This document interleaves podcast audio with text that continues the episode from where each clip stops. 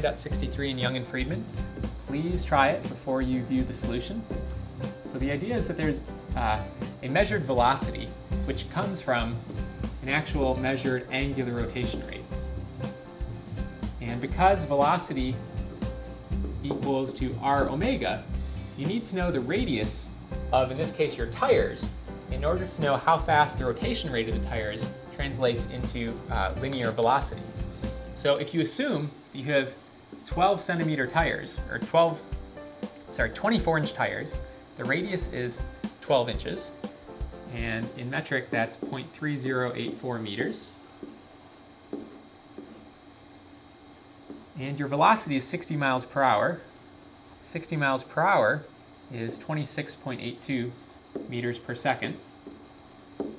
Then you can solve for omega and get that omega equals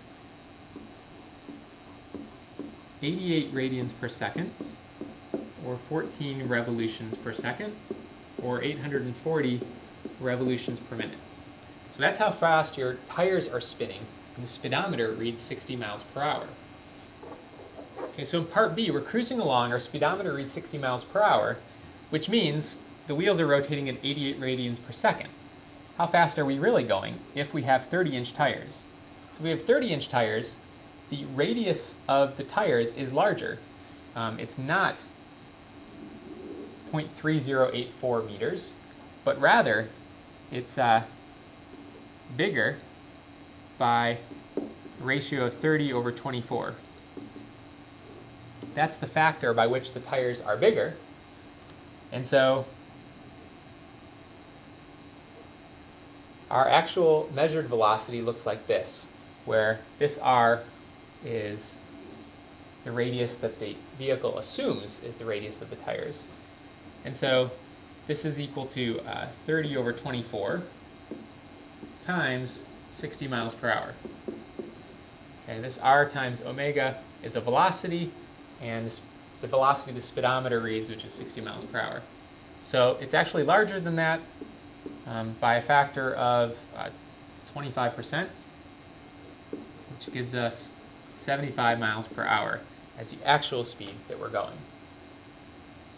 In part C, uh, we're asked what happens if you're only going 50 miles per hour, but you've got 10 inch tires, or 10 inch diameter radius tires, instead of 12 inch radius tires.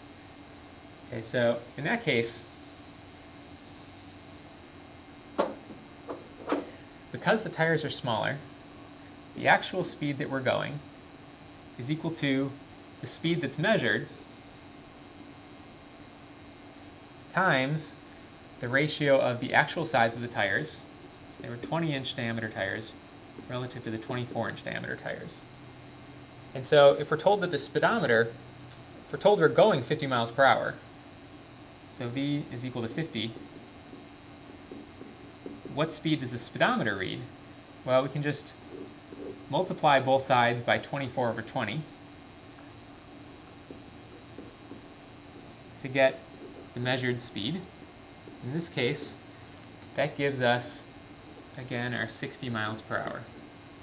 So we're driving more, so our speedometer is reading a faster speed than it should.